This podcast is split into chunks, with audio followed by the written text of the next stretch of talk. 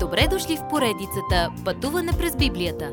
Това е едно пътешествие, което ни разкрива значението на библейските текстове, разгледани последователно книга по книга. Тълкуването на свещеното писание е от доктор Върнан Маги. Адаптация и прочит, пастор Благовест Николов. Исус – човек във всеки смисъл. Семейното ви родословно дърво може да обясни много за вас, откъде идвате, кой е бил дядови и баща му преди него – Евангелието според Лука проследява семейството на Исус от страна на Мария, обратно до цар Давид и после чак до Адам, първия сътворен Божий син. Но Адам отпадна от тази висока позиция, когато се греши. Исус Христос, последният Адам и Божият син, дойде да върне човечеството обратно в това взаимоотношение с Бога. След кръщението на Исус, Святия Дух отведе Исус в пустинята, за да бъде изкушаван от Сатана – Можем само да застанем отстрани на това изкушение. Не можем напълно да разберем невидимите, скрити сили на злото, които са около Исус. Като човек, той трябваше да бъде изпълнен с духа, за да се справи с изпитанието. Колко повече се нуждаем ние от силата на духа, за да се справим с всяко изкушение. Този изпит беше Божия идея. Да изкушиш означава две неща – когато Сатана ни изкушава, той се опитва да ни съблазни да вършим зло в някаква област, която той може да улови. Някоя област, в която би могло да му се починим. Исус не беше изкушен да върши зло. Това щеше да е загуба за дявола по подразбиране. Но изкушение значи и да докажеш или да изпиташ. Бог изпита Исус, за да докаже, че Той е безгрешен Спасител, способен да ни спаси. Понеже той премина изпита, Исус може да спаси всеки, който идва при Бога чрез него.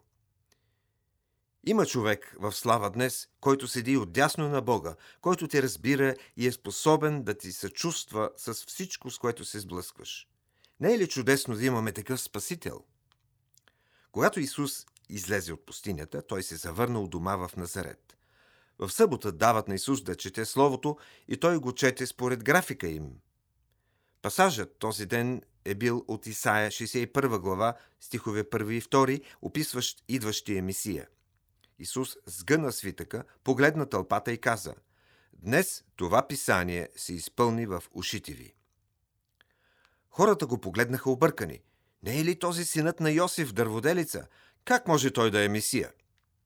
Исус се опита да им покаже, но те не искаха да приемат нищо от думите му – Неговото твърдение ги разгневи и те откараха Исус до ръба на скала в града, като възнамеряваха да го бутнат и да умре. Исус по чудо изчезна в тълпата и отиде по пътя си. Понеже Назарет отхвърли Исус като Месия, той отиде в Капернаум, град на северното крайбрежие на Галилейското езеро. Хората бяха удивени от неговото могъщо учение. Те никога не бяха слушали фарисеите и книжниците да говорят с такава власт – ние имаме възможността да проследим Исус за един ден от изгрев до залез, което още повече го изявява като напълно човек. В синагогата го слушаме да получава. Гледаме как той изгонва демон от мъж. По обяд го виждаме да изцелява тъщата на Петър от сериозна болест. После излиза навън в тълпата и като ходи от човек на човек, разговаря и се свързва с тях. Той изцелява по чуден начин с голямо състрадание – като докосва хората в тяхната най-голяма нужда. Той е спасител по всякакъв начин. Следващият път Исус отива на лов за човеци.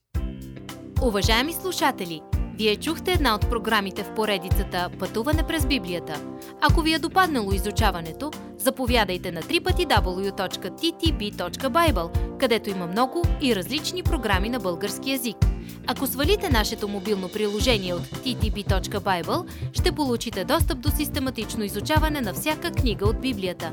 Разкажете ни как Божието Слово променя вашия живот, като ни пишете на електронната ни поща info at studio865.org или в нашата фейсбук страница Пътуване през Библията. Освен до аудиопрограмите, чрез мобилното приложение ще получите достъп и до различни материали. И на още едно място ще намерите нашите обяснения на библейските текстове. На платформата YouVersion за всяка книга от Библията ще намерите наш план за прочит и аудиопрограма с обяснение на прочетеното. Благодарим ви и до нови срещи в онлайн пространството!